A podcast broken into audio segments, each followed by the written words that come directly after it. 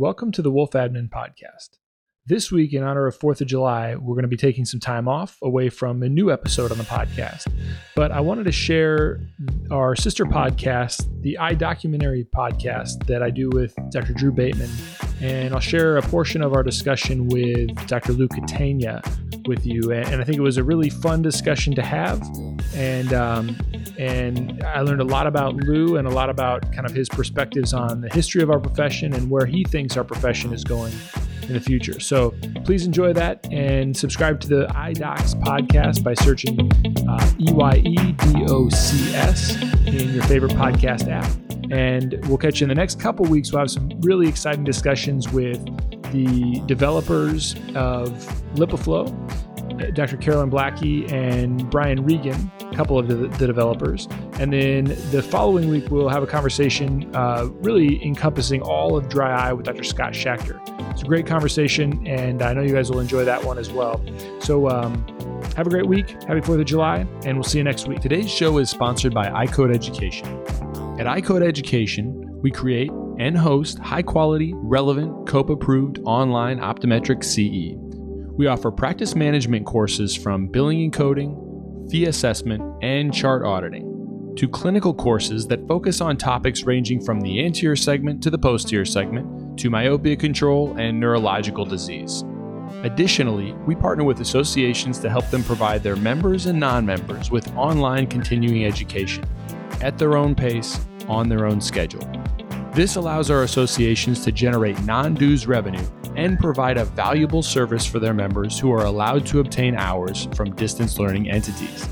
Check us out at icodeeducation.com. That's E Y E C O D E education.com. One more time, E Y E C O D E education.com. About um, is kind of your involvement in pioneering and really facilitating a lot of the residency programs within optometry. So, what's your perspective on that? And how did that grow? And well, it started. It started in Rochester, New York, and uh, I I was working I had I, I was starting a practice, but obviously I you know I had to supplement my income, and I started working at a uh, a health uh, center, an HMO, evolving HMO, and it was uh, quite a dynamic program. Uh, it was it was run by the University of Rochester and uh, Blue Cross Blue Shield, and it, w- it was a dynamic program. So what they, they were able to really attract some very very high level of physicians create the medical group.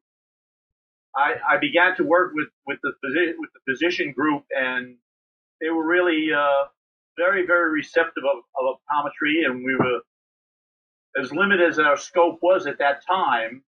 They felt that optometry could be doing a, a lot more than, uh, than what the uh, legislation and what the law statutory uh, definition was. And they effectively told me, they said, uh, we'll support you on anything you want, you know, with standing orders, with, uh, you know, with any, uh, any backup and support you need. But, effectively, within about a year that I was there, they asked me, they said, we'd like you to run the eye services and, and kind of just, uh, keep ophthalmology at arm's length as consultant. Huh. Call them in if you need them. And if you don't need them, you know, if it's, if it's, uh, basic, uh, primary care uh, needs, you know, we'll support you on any anything you need in the way of uh, pharmaceuticals. Why do so you think? That, so, so, Lou, was that because? Why was that? Was it because you were easier to work with? You were more receptive, more willing, more toward their level. Um, why well, do you think they, would, they wanted to do that? I would I would have to be perfectly honest with you and say probably the first the first aspect was cost effective. We we clearly we show them in two regards. We showed them how cost effective optometry could be. Number one, of course, uh, you know, we, we, back then and probably still now to some degree, became a lot cheaper than ophthalmology. And number two, we, over the course of that first year, we managed to control surgery at a far better rate than any, any uh, healthcare developing mm. uh, program out in, the country. So, oops, I'm sorry. That's all right so, uh, so obviously those, those were the two reasons from a cost effective standpoint. But once again, I go back to the fact that we were dealing with some very, very sophisticated physicians who really put aside all of the prejudices of medicine and just wanted to do a good job for the patient.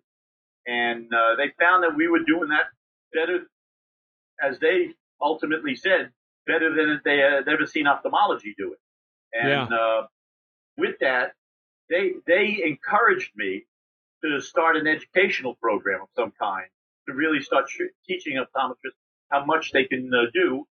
So I started the uh, I started the uh, what I, what turned out to be a two year program, uh, and because I, I felt that after a year's time I recognized how how much graduate optometrists at that point in time, you know, new graduates, how much they needed to really be able to start practicing at, at a higher level.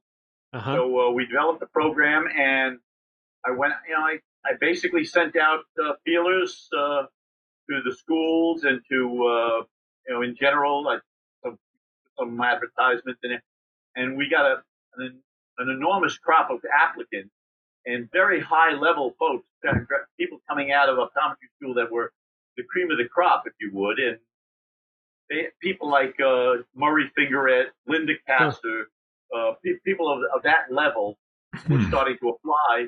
And I, you know, I, I had the, the pick of the litter, and it, we just made a wonderful program out of it. They really just they they were behind it a thousand percent, along with the medical group. So it turned out to be a very very uh, high level program, very successful. Uh, the politics got involved uh, in the late in the late 70s, and uh, they, you know, the University of Rochester uh, Department of Ophthalmology started to really come down on us very heavily, not, only on optometry but on the medical group at large as well. And uh, we fought them. Hmm. We fought. Fought them as you know as effectively as we could in the uh, not in the legislature at that time. It was really a statutory issue, and we we had to fight them in the courts. And uh, we started we started a program back then, which uh, you probably never heard of, but it's called we called it the Primary Care uh, Optometry Legal Defense Fund, hmm. and, and we sent out a, a, an appeal to the profession at large asking for support, and we got enormous, enormous financial support. I mean, people like you, you may have you may have heard of the the names that unfortunately the two names that jump right into my mind because they were the first two major contributors was uh, was David Sullins uh-huh. Did you ever, did you ever hear that name, David Stone? Absolutely. Mm-hmm. Yep. He he wrote a check for a thousand dollars back then in 1978, 79. That was a lot of money. Another sure. guy from Hawaii, uh, Dennis Dennis Kurobara, may have heard of him. He uh, first class guy, and he wrote a thousand dollar check. And we got we wound up raising about ten grand, and it paid for legal fees and stuff like that. However, during that process, uh, and by the way, the the uh, the residency program ran throughout this whole process. So the residents became very familiar with the politics of optometry. I might add. Yeah, sure, yeah. sure. Hey Lou, back back to kind of your, your comments about the residency and and um, you know you had the, the pick of the the cream of the crop that you could pick from on this. Um, at that point in time, were you viewing as you set up that program? Was it um, was it making uh, making the students or the new graduates aware of of their capabilities that they had been trained with or were you adding you know more uh, specific training i guess were the schools teaching the things that were necessary at that point in time or were you adding uh, you know complementary things on top of that education they were they were marginal in some of the areas uh, you know disease mm-hmm. pharmacology no, I shouldn't say pharmacology. I think pharmacology they were fine. Uh, they, you know, they, sure. they came out knowing the, the both diagnostic and therapeutic regimens very well. What they were very, what they were very weak on was clinical exposure, and sure. that's really what we provided. We we did not uh, do anything of a didactic didactic nature with them. Well, of course, we had grand rounds every you know every week, and uh, we had a lot of uh, lectures and small symposia, and all of the all of the medical group, I might add, were heavily involved.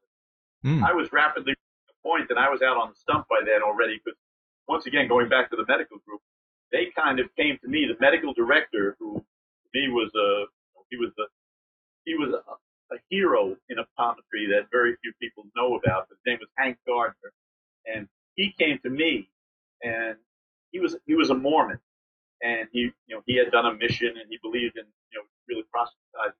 He came to me. He says, Lou, he said you can't keep this within the walls of this health center.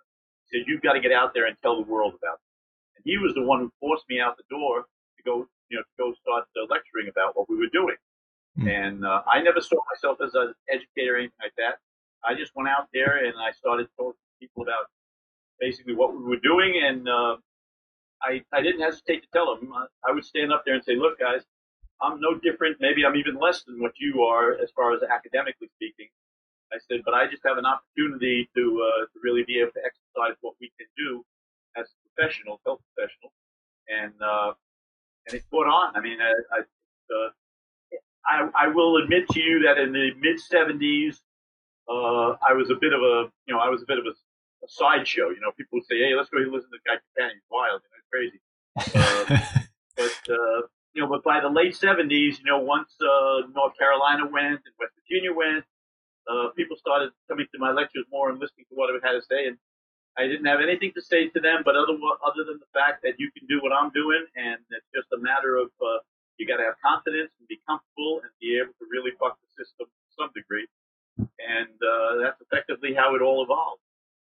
You know, part so, of that still, still, Lou. I think part of that is, um, you know, in a lot of cases, it's understanding. Eh, you know, sort of there's this mentality of certainly you want to look out for the best interest of the patient, but there are some times where I try to articulate this when I talk to other doctors too, is that one of the ways that you can learn um, is that you certainly don't want to hurt patients, but you know there are going to be clinical things that you see that you may not see that often, and I think there's because we're a conservative profession, uh, and historically so because we've got ophthalmology kind of breathing down the back of our necks. It can be very easy for us to kind of punt on certain scenarios that we're completely capable of managing. And and in fact sometimes you don't know exactly what the answer is just like ophthalmology doesn't know exactly what the answer is. The difference is that uh, you know ophthalmology in general they're ophthalmology so they're going to they're going to handle it. And so it's just kind of getting people comfortable with you know you might not know exactly what this is but what's the most likely thing that you're seeing? And what's the things you got to be really worried about it being and you can't miss those and then figuring out okay well this is how we're going to treat it and then watching how it resolves or watching how you need to augment your treatment. I think is so important. exactly that's that was the value that was not present back in the 70s in optometry yeah. but the ability to manage a patient and follow them and see the outcomes see when you know, see when things went right when, when they went wrong. And when i was out on the stump uh, you know talking to hundreds of people in, in an audience i never tried to pre- you know, presuppose that they were going to, you know, that they were to be able to go right up and do it. All I would tell them is, look, guys, I'm not necessarily saying I'm, you know, you're going to walk out of this room uh, competent, but certainly one should walk out of it comfortable and be able yeah. to start uh, you know, trying to see what you can do to manage patients. There's one other thing that occurred in that, and I want to share uh, because I think it's so important. Is going back to this guy Hank Gardner he told me very early on, you know, he said, he said, you as an optometrist, he said, you really should not be treating eyes. You should be, you should be treating people through their eyes. And I really, I locked onto that heavily. And I, I that's what really got me going with the whole primary eye care thing and developing it, writing on it, lecturing on it. Uh, I, I took on that philosophy. I'm not treating eyeballs. I'm treating people through their eyes. And, uh, and you know, and it's so obvious. I mean, it's the old the poets. What do they say? The wind, the eye is the window to the soul. Well, right. you know, mm-hmm. for, for us, it's the window to the body. Let's face it. Uh, right. So I, I knew we had a we had a great opportunity to be healthcare professionals. I, I see myself as a healthcare professional more than I see myself as an eye care professional. Yeah, I believe sure. that I'm really interested in trying in trying to deal with a person's health and wellness and obviously meet their eye care needs as well. But uh, and and that's all part of the multidisciplinary environment that I was raised in, and you know through this health center, because uh, they they basically came to us with problems, we went to them with problems, and uh, and it was a, an enormously valuable education and and a clinical uh, kind of delivery system that uh, that was you know, that was really written up in the journals over the years as being a very uh, successful you know, prototype.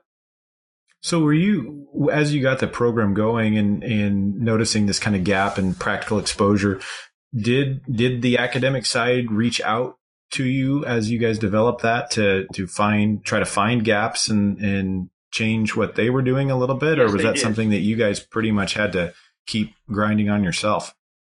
Yes, no, they they started well. I will be first. I'll give you the the negative side of it. The AOA, you know, I, I went to the AOA time and time and time again, saying we've got a model here that we should really start trying to uh, promote uh, legislatively in uh, Washington D.C. And, and they they wouldn't touch me with an 11 foot pole. So uh, I went, you know, I, I wound up going to the state association, and they embraced. it.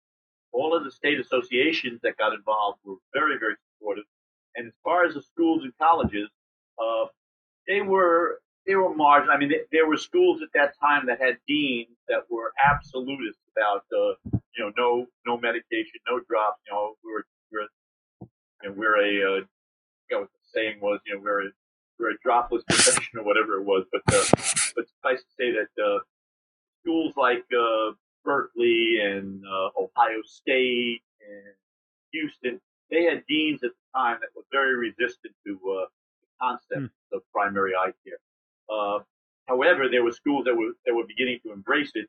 One of them was PCO, of course, that had a, a long reputation for, for uh, pharmaceutical and therapeutic type care, and they uh, they supported, you know, they endorsed and uh, and and actually, I get I don't know exactly what the terminology would be, but they basically supported the program and made it a, made it a legitimate program of their school. They were the ones who sent the COE in to uh, to evaluate us. COE approved us as a uh, accredited uh, accredited uh, residency program. Uh, however, the politics again got involved along the way, and being in the state of New York, this was in uh, Rochester, New York. So in the state of New York, SUNY started getting very antsy and saying, "Hey, you know, you're in New York State, we should be accrediting you, not PCO." And you know, long story short is we had to move over. We had to move to SUNY, and we uh, we became accredited by SUNY at that. Point. But we did get support from the school. Yes, it, uh, it took a while. So how long did it take for for the AOA side, kind of the organized optometry, to come around, or was that more driven because the state affiliates, you know, pushed that? Yeah, we we walked away from the AOA and didn't even try and uh, try and convince them of, of the value. And it was the it was the state association that really got the AOA to start moving in direction. I would say it probably wasn't until the mid to late 80s that the AOA began to support uh, therapeutic optometry, if you would. It, it was divided back then into DPAs and TPAs, we call that, and uh, which I, I said was ludicrous. I said if you if you own a legislature, if you own the, if you own those committees, uh, they they they don't know what diagnostic versus therapeutic is from a hole in the ground. I said you go in there, you ask for ask for whatever you want, surgery, and they would have given it to you if you had their vote. So uh, and and West Virginia proved that unequivocally. I mean, they they went in and asked for the, uh, the well, oh, North Carolina as well. They went in and asked for the moon in the sky, and they got it. They got it on first go around because the legislators didn't know what they were talking about, but they owned them. They they they had a great political uh, infrastructure in the state. They were able to get get the, uh, legislation. It got a little tougher as the years went by because, of course, uh, ophthalmology became a little more uh, active and resistant, and, uh, politically active to. Uh, so uh, you know, we we taught. I always say we taught them well. You know, we taught the ophthalmologists how to, how to play the political game. Sure. So, do you think, you know, I, I guess Chris and I both are, are, pretty involved locally within our state, and, and Chris, of course, is very involved on the national level. But um, being involved and kind of seeing behind the curtain is something we always talk about, and, and understanding that really at that local level is where a lot of things start, and getting involved in your state association to to help move those things forward. I mean, it really sounds like your guys' progression, of course, was was self driven, and it took you guys kind of having a passion for that to to move that forward. Um, have with all the things that you are involved in uh, nationally too, have you been able to kind of maintain your your local uh, affiliation or involvement with your with your state association, or is that something that you know you kind of have to start picking and choosing what things you you really stay involved or give time to? Pretty much the latter. I uh, I, I, remained very active in optometry and uh, the association and the academy and uh, not the AOA to be perfectly honest with you. I, I really sure. I abandoned the AOA probably in the 90s for a long time. And, uh, but I worked hard for them in the first 20 years I was in practice. Uh, in session. I really worked very hard for them, and uh, I was on a lot of committees, and I, you know, I spent a lot of time in Washington D.C. with with the AOA issues. But uh, at the end of that, and I stayed with it, uh, and I stayed with uh, you know, organized optometry, uh, and very active educationally, international education. I lost my son in 2011, and uh, I lost my passion for everything at that time. It took me mm, about sure. took me about five or six years to really shake it off, and uh, lousy grievers. So I came around, and uh, and now I'm uh, I'm I'm not highly active any longer. To be perfectly honest, uh, I still mm-hmm. you know I still support local society. I don't you know I don't get involved in the, in the state association or but uh, but and, and in the academy, I, I still am a member of the academy. Uh, but I I don't you know I, I don't lecture anymore, and I, I kind of finding other areas of interest besides optometry. Uh, yeah. That I that I you know I'm very active with uh, artificial intelligence. A lot in that area now. Writing books. So uh, trying to keep busy and but uh, I've always right right from right from the start of my career, I always I, I believed in reinventing yourself as you go along. I did it. I did it throughout throughout my career. I mean, you know, I was heavily involved in uh, therapeutics and uh, politics in the late '80s and '90s. I think I started getting involved in uh, technology, lasers, like that. The uh, the, different types of lasers. I felt that that was a good place for me into. Uh, so it wasn't a, so, I wasn't a strong believer in surgery and cutting surgery, but I believe that semi quasi surgical technologies like lasers I was interested in. Uh, so I, I, got involved in that. Uh, then I got involved at the University of Penn with uh, immunology. I got, got heavily into immunology for a while. And, uh, still, you know, still active in optometry, of course, but uh, that was a that became a keen interest of mine. And, and uh, then in the 2000s, uh, early first decade, I uh, I got heavily involved in wavefront technology as well. Hmm. I believe that optometry really embraced wavefront I didn't do a very good job of it. I lectured, I lectured all over the country, all over the state. But, uh, I don't think I ever really moved the, the dial very far. So, what do you Lou, think it me, was? Uh, Lou, let me ask Go you a question. So, Chris, Chris, and I are kind of we we chat technology and and things all the time, uh, just amongst ourselves. And so, when you say you get involved with these different technologies, are you are you getting asked to participate? Are you approaching them and say, and giving them your background and your expertise, or how do you make that connection that an optometrist, you know, ends up in immunology or, or at the time in lasers when optometrists weren't using lasers? How'd you get involved with, with the laser side of things? My entree, my entree, and it may not be universal. It's not by any means universal. My entree was in education. Uh-huh. They knew that I was they knew that I was very active in education.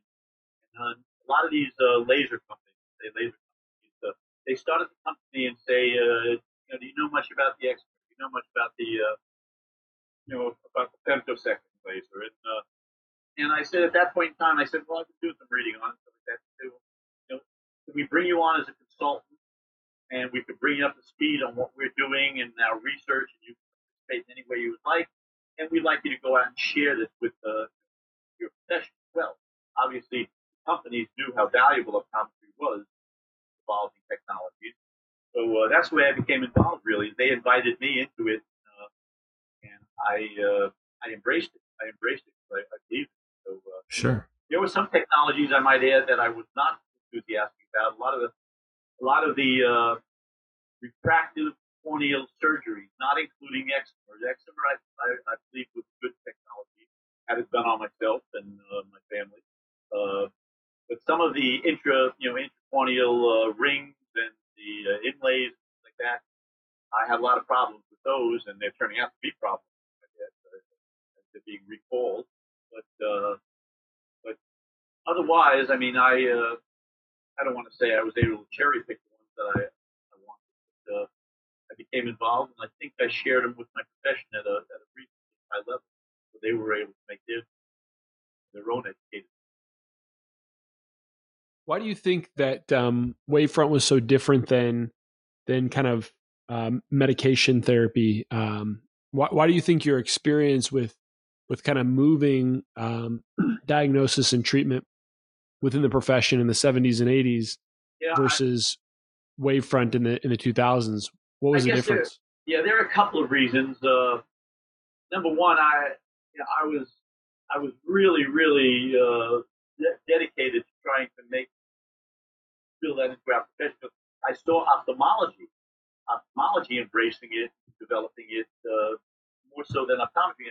You know, and I knew that wavefront, uh, you know, though it might have been developed for uh, guiding excimer laser treatment, I immediately began to see the diagnostic value of it. And that's what I went out and started sharing with optometry was how valuable a diagnostic tool it was, how little we know about second order, you know, second order vision, or how little we know about vision when we're only at the second order, and vision goes up to the eighth, tenth, twelfth order of you know of uh, aberration. And I started trying to not not didactically, but I tried tried to start giving them a picture of what vision vision care really could be. But uh, what I guess the limiting factor turned out to be that I would have people come up to me after the lecture and say, "That's the best lecture I've ever heard. I, I'm I'm excited, I'm enthused. Uh, but tell me, how can I, you know, how can I get lenses to to do these?" Yeah. And uh, at that point in time, and to this day, they really haven't developed a uh, technology that uh, can start addressing higher order aberrations at a level that you know that optometrists can, you know, if I put it in right crass terms, that they can make a buck off. You know, so, so what they were doing is the really dedicated optometrists they would spend thousands thousands of dollars on aberrometers and all sorts of uh, technology, but then after a while they said, you know, what, can what value is it to end? So I, Yeah. I was, uh, I, you know, I, I had trouble arguing that point to some degree, and I kept working with the companies trying to have them uh, improve. And you know, Zeiss came up with a you know, with a technology that they claimed was uh, higher order lens, you know, lens aberrating uh, correction, and uh, I studied it for a while, and I concluded that it was not. It was simply not. Yeah, what was fact, that lens? What was the lens? I, I I cannot recall, but when you purchased it, you got a you got a wavefront aberrometer, and it was like a green Uh, label. Yeah. Oh, that, what was the the uh, Ophthonix? Mhm. the Yes. phonics technology. And uh, I was a consultant to that company, and that company, I must admit, had a had a very interesting technology. I don't want to go. I don't want to waste time. A lot of Sure. but, uh, they had a they had an interesting technology where they actually had a, a molecule in the lens that would actually you know go cis trans, you know, and uh, and try and pick up on uh, certain types of direction. Um, Hmm. and, and they were close to they were close to getting approval of it, and but they needed money, so they went out and they uh, you know they got some you know VC money, and venture capitalists they came in and they said you know we we want this thing to go to market in uh, in six to twelve months at max, and they were still about two years away from really having a uh, a marketable lens, and uh, VCs abandoned them and they and they went under. Yeah. What do you think? What do you think, Lou? Um, so you know, it's interesting because it, it sort of makes sense why um, you know wavefront technology didn't didn't take off beyond the ability to diagnose, maybe use it as diagnosing tear film issues or um, you know other you know refractive issues, lenticular issues. But so it makes sense why. Yeah, it makes sense why um, you know ophthalmology still is interested because they can correct it, um, you know, with with their lasers. But but then the question becomes, and, and almost immediately, um, how stable has that been over time? So did you follow that where you said, okay, because because ideally, if you could actually have a a system where you you look at wavefront, you can fix it, and then you can enhance it or tweak it over time in a safe way, like you would a, a spectacle prescription or a contact lens prescription. Um, so is that kind of what you were going after? Uh, yes and no, Chris. Uh, Chris, that, uh, Chris.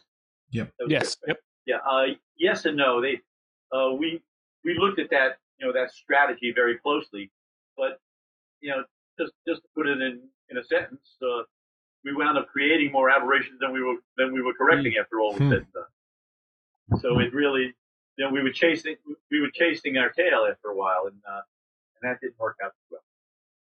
So what do you think? Okay. So then, yeah, go ahead, Drew. So, so what do you think in your career and and kind of going forward um, with your knowledge base and, and and history within the technology side of things? What do you think were maybe two or three of the biggest technology advances within the optometry world, as well as what do you kind of see for future areas for optometry? Well, I I will continue to be honest about my feelings uh, regarding uh, surgery. I don't think we're equipped, to, you know, to be performing uh, surgery intra, intraocular. I'll say it. Mhm. Ex- extraocular, I'm not on, but you can do lots in that area. The only place intraocularly that I think we should be, uh, and this is my opinion, and, uh, I, a lot of people have opposed it, but I, I think in lasers we certainly can uh, consider laser therapies going forward. Uh, I, you know, I have no problem, no problems at all with uh, minor procedures, know, whether they be lid, uh, ocular procedures, things of that nature.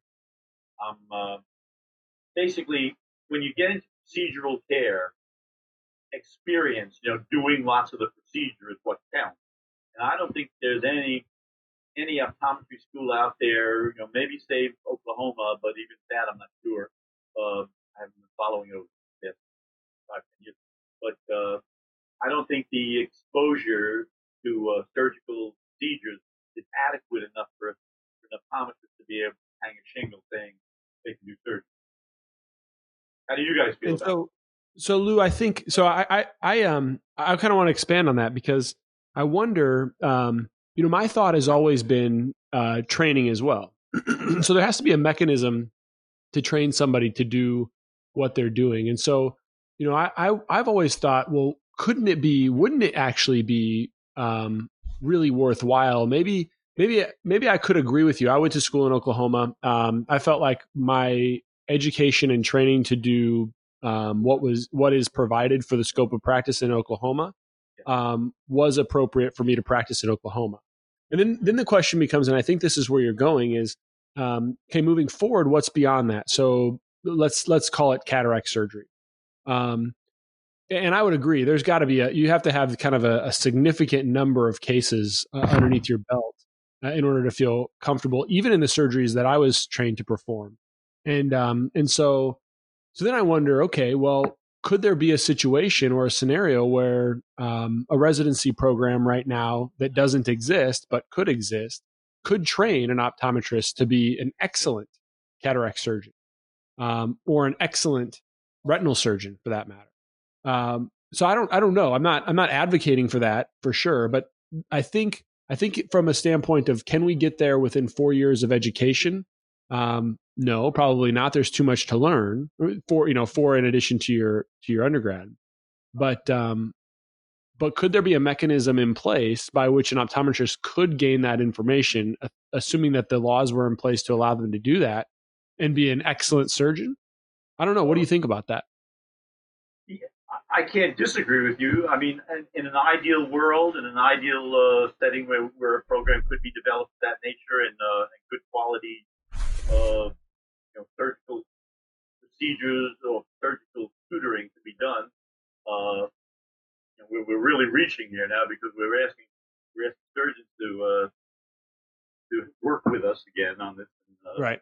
I'm sure there are a lot of surgeons out there that would be willing to, but but I I don't know if it's enough to really uh, move the dial.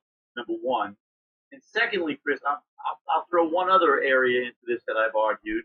And do we real does the public health really need more surgeons eye care? I Yeah. mean, you know, the, the the profession of ophthalmology or the specialty of ophthalmology has almost doubled over the past ten or fifteen years, and uh, we've got a lot of surgeons out there, and boy, you know, uh, the the rates of surgery in this country far exceed any any country in the world, uh, and it's a product of uh, a lot of surgeons uh, wanting to do surgery. And yeah, and I think know, I'd love to see. Go ahead. Go ahead. I I wouldn't mind if we had a great program. I'd like. I would love to see a nice program developed, but the you know, the amount of surgeons that optometry would turn out would be just you know minuscule. And uh, again, I don't know if public health at large really needs needs that uh, that addition. Yeah, I'm almost wondering, and again, this is this is sort of a pipe dream because I don't actually think it's going to ever happen. Where because I think the politics of ophthalmology would have to concede, is what you're saying. It, you know, I agree with what you're saying, but you know, it, it would just make a lot more sense to me, um, especially outlining outlining the um, the kind of history that that you have um, that that you know, surgeons in eye care would come from optometrists. I mean, you know, you would eliminate this whole path of of ophthalmology training from medical school and then into ophthalmology for for three years after you do a, a year of internship. You know, it would make a lot more sense to have you know because that's where that's what they're doing anyway. They're basically getting this broad base of of knowledge um, that doesn't even come close to the knowledge that we get in optometry school in terms of didactic training on medications and and uh, optics of things. It's not even it's not even scratching the surface. Accommodative systems, you know, binocular vision systems, where they're really getting all of that training and kind of the nuances of how they're practicing are in their fellowships. So you know, you could argue. You, you know you got you train a you train a medical retina guy and this takes nothing away from him by the way but you, you t- train a medical retina guy in a year of fellowship to do injections, you know, for an entire year and maybe some laser work. But but that's you know that's that's what you you'll train them to do. And um, could that be more effectively and more efficiently done, and actually more cost effectively done throughout that other program? I think it's interesting. I I don't think we're going to ever get there because of the politics, but yeah, you know, exactly. what, yeah.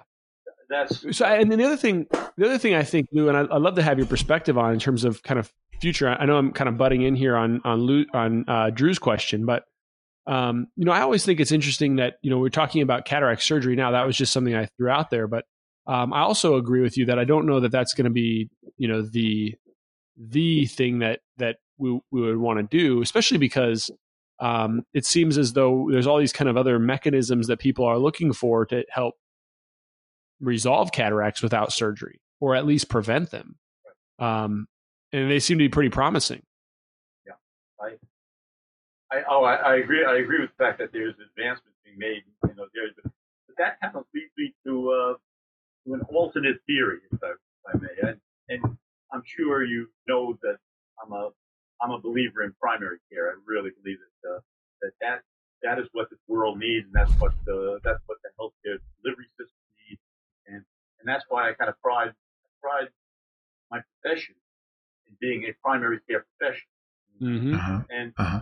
not not not that not that we can't extend the definition of primary care to include lots of things that some of the things are even mentioning, but I would I would kind of like to see us remain what we can consider a primary care profession rather than a uh, surgical oriented specialty and specialty. And the reasons are exactly what Chris was mentioning just a moment ago about the advances being made. Here, you know, think about the advances being made in non-surgical areas that optometry could be embraced. I'm talking about genetics. I mean, genetic Mhm. therapies in the next 10 years are going to far exceed anything we know of. Stem cell therapy, uh, immunological therapy. Optometry to begin to really start looking more at those kind of areas I think we could be an overwhelmingly valuable contribution uh, to, to the health. And, uh, and, and by and large, you know, none of the surgical entities are that interested in those areas. I mean, Lord knows, I've referred a number of people to stem cell consideration, and they get talked into surgery. You know, they said, "Well," and I wonder why. You know.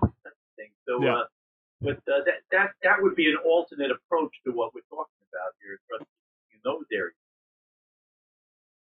Do you think that there's? Um, I, I agree. I think that. I mean, I think that's probably probably more realistic about the future.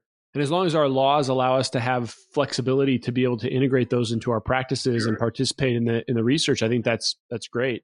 Yeah. What's interesting to me always, Lou, and, and you probably have a lot more perspective on this than I do, but um, is the time is the the the generational development of a new technology. What I mean by that is that you know right now there's a lot of discussion on even just the the safety of intravitreal injections. So I mean, you know, it's it's been proven uh, safe uh, when it's administered by nurses in the UK.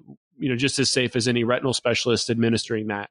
Yeah. But um, now, you know, we've got these companies that are looking at drop formulations of of these medications, and that's going to be the big new thing. And and um, in, in terms of uh, you know anti VEGF treatments. So just because the drop formulation came after the injection, now all of a sudden that's what everybody's looking forward to as as kind of having this next option. Sure. And then and then I don't know if you've seen this, but Allergan is is developing. I think they're in phase three right now, or they're expecting it to be approved uh, quarter one of 2020.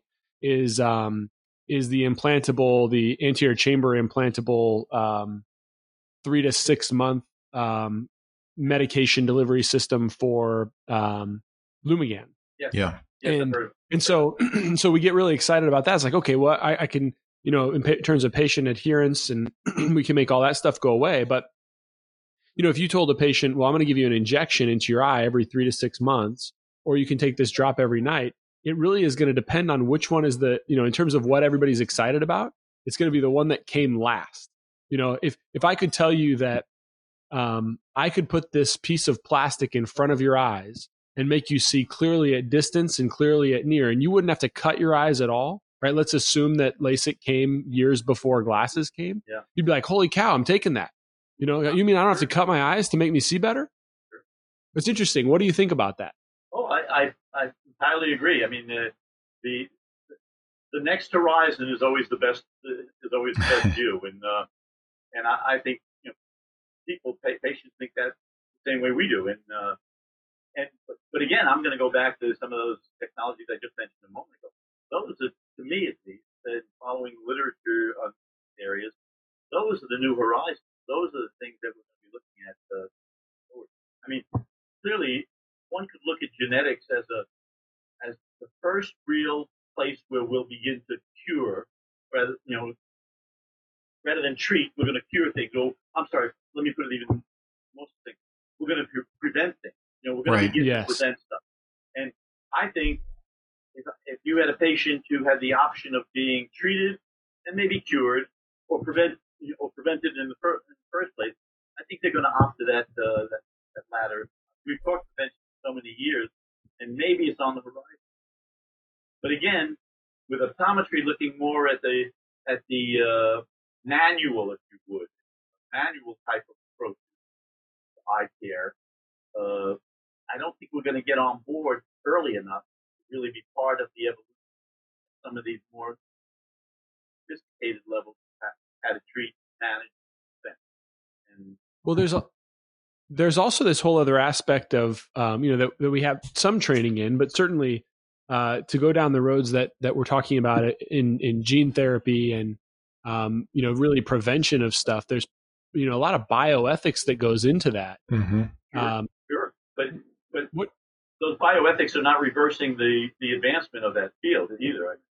You know, Yeah. So, so I think how, you know it's just exciting because you think, all right, well, there's all these cool things that are going to be coming down in terms of of genetic therapies, but then you know then there's the whole other aspect of you know um, we've got to we've got to be integrated, like you're saying, we've got to be integrated with with other people because there's people that specialize in counseling with with genetics.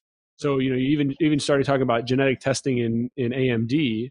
Well, you know you're opening a whole other can of worms that you may not be equipped uh, just through our normal education system to be able to help patients kind of sift through when you're looking at their entire gene picture. What what do you think about that? oh well, clearly, I mean, there's a whole there's a whole area of education that would have to be evolving along with you know along with our uh, entry into this area.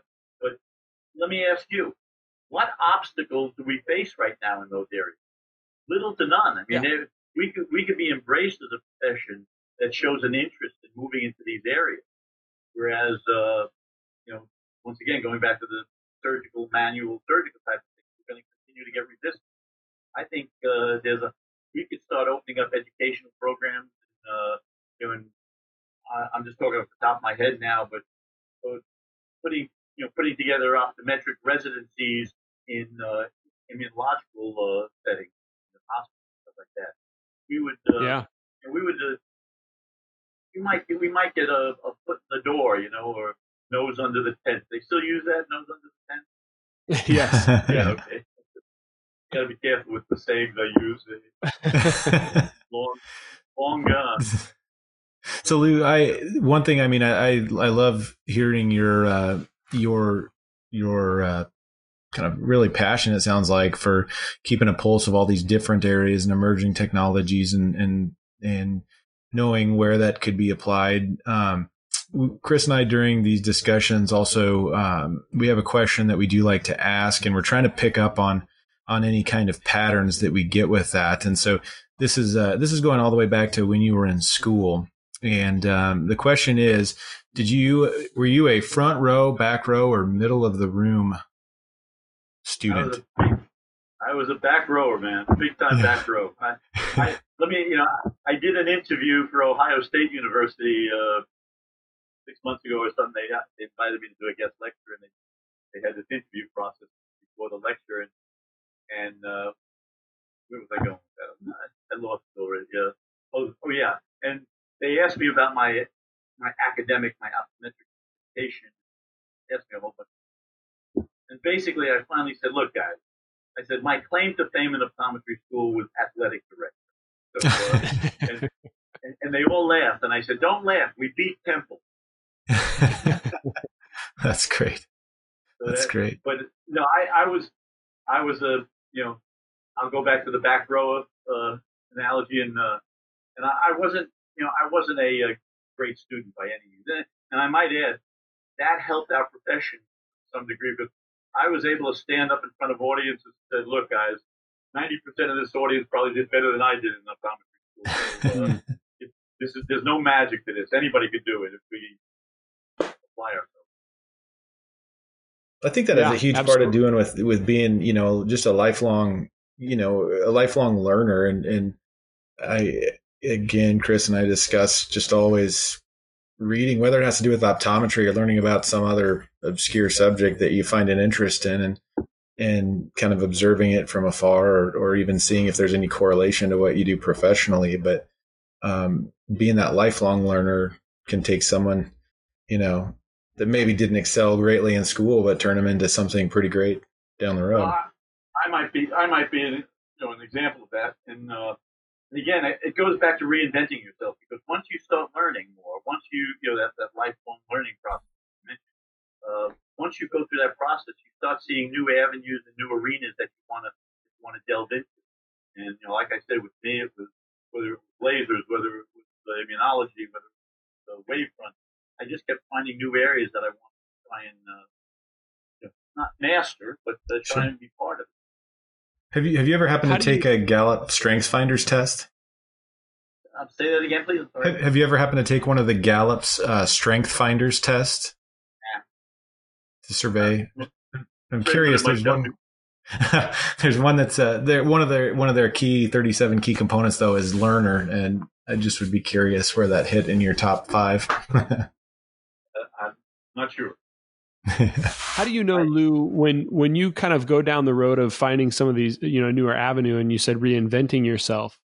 How do you decide that that's that's something? Is there a process that you go through internally that helps you decide that this is something you're going to leave behind, or or stop focusing on another aspect and work toward uh, this new this new thing on the horizon? Yeah, well, number one, when I, when I talk about reinventing oneself, I'm not necessarily, you know, I, I try to make clear whenever I reinventing thing. I'm not, not reinventing yourself at the expense of other things you've done, but adding something into what, you know, what you're doing that might complement what you've been doing or might begin to take you into a new arena.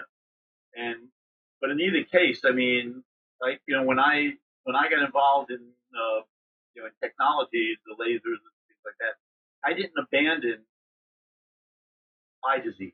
by any means. You know, I continued to be very, you know, very involved in the uh, cornea and uh, managing corneal diseases, and therapeutic care, and things like that. But I, I started to spend more time. You know, the old theory. I mean, what do we use? Eight percent of our brain in our lifetime. You know, I, I started trying to get to that nine percent level. So, but uh, yeah, yeah, it's a, it's you know, I, I, and by the way, you know, I, I'm I'm not proud of my history of being a, a mediocre student or anything like that. but uh, you know, I, I look I look at the learning process today and I say, what a jerk I was, not really embracing it, getting my head around it more. Uh, and I, I I urge that. Like I I've got to give the commencement speech next week at PCO, and uh, I'm gonna I'm gonna beg those suckers to to get out there and uh, just embrace learning. Uh, try and you know, and reinvent yourself. I might. but, uh, yeah, well, I think I think um, you know one of the things that that you were very good about doing is being able to kind of um, you know have the see the opportunity, and you also my sense is that you saw how important that opportunity was not just for your patients and not just for kind of this the sphere of of doctors you were around, but but really the profession in in total. And so, you know, if you if you can think about how do how do we motivate, you know, when you go and, and you meet with students now, what do you think is a motivating factor for, you know, helping them to say, you know, I'm gonna I'm gonna take whatever it is, if it's immunology or let's say surgery or genetics or whatever it is that they're passionate about. How do you how do you enable them, empower them to do to and encourage them to do uh, you know, to take a stance and and kind of pursue that? One way, one way I would say, and you know, I'm, I'm going to harken back to uh, Hank Gardner, uh, role model.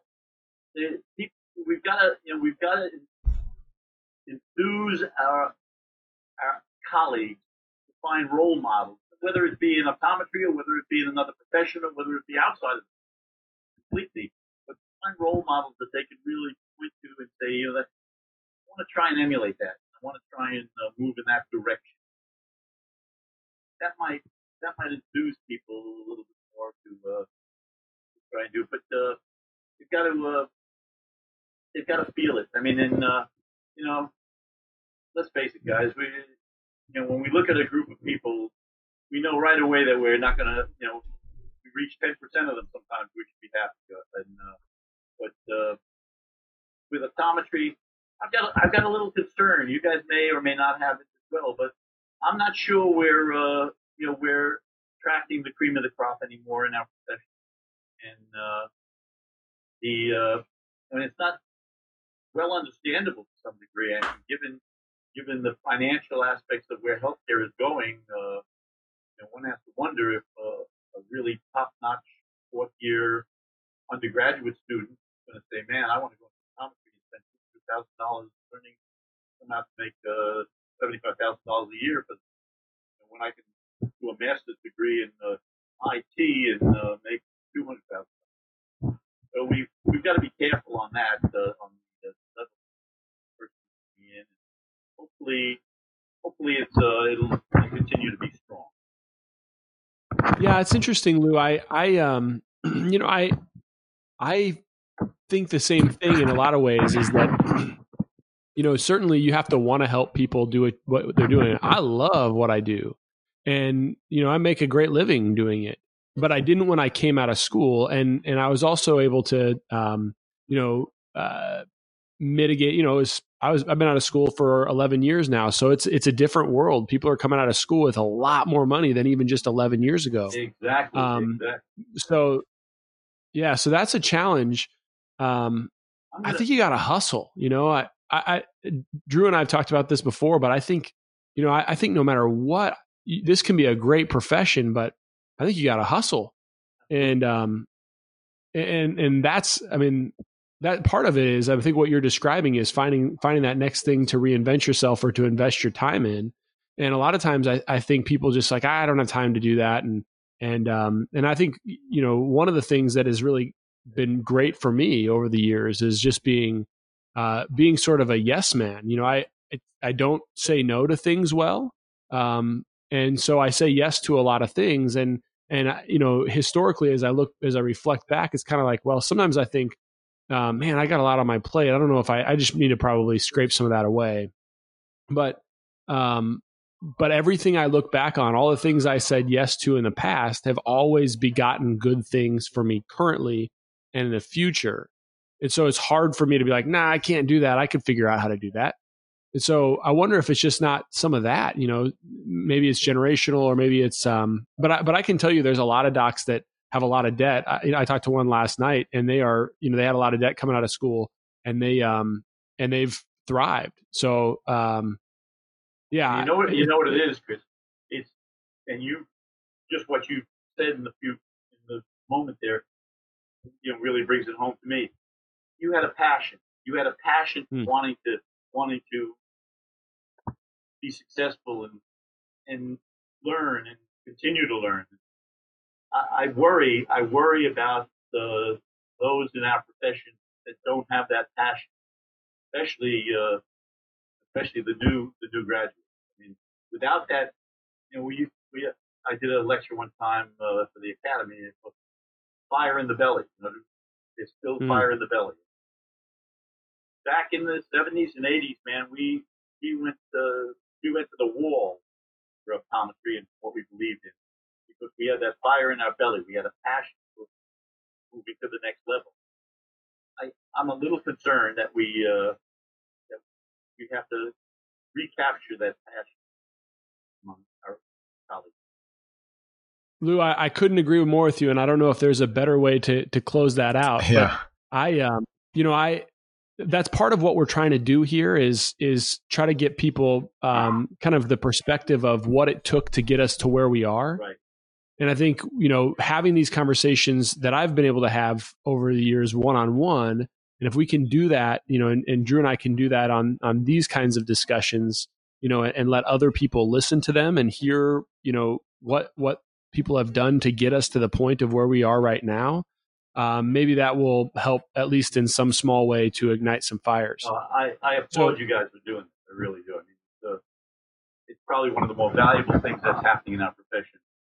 So it's, mm. it's, under the radar right now, but it'll, it'll, it'll, it'll well, yeah, we well, Lou, really, yeah, we really appreciate your time and and and like Chris said, um, that that ability for people to understand what it takes besides just showing up at, at your clinic or showing up in your exam room and and uh, and not only seeing patients but advocating and advocating for your own profession. I th- I don't think it's just an optometry issue. I think it's I think it's something that that is across the board in, in many professions at, at this point in time. But having people like you that can share your experience with where we've been and and uh, how you got us here is is is really invaluable. I mean, you can you couldn't pay to get that experience. So we really appreciate your time.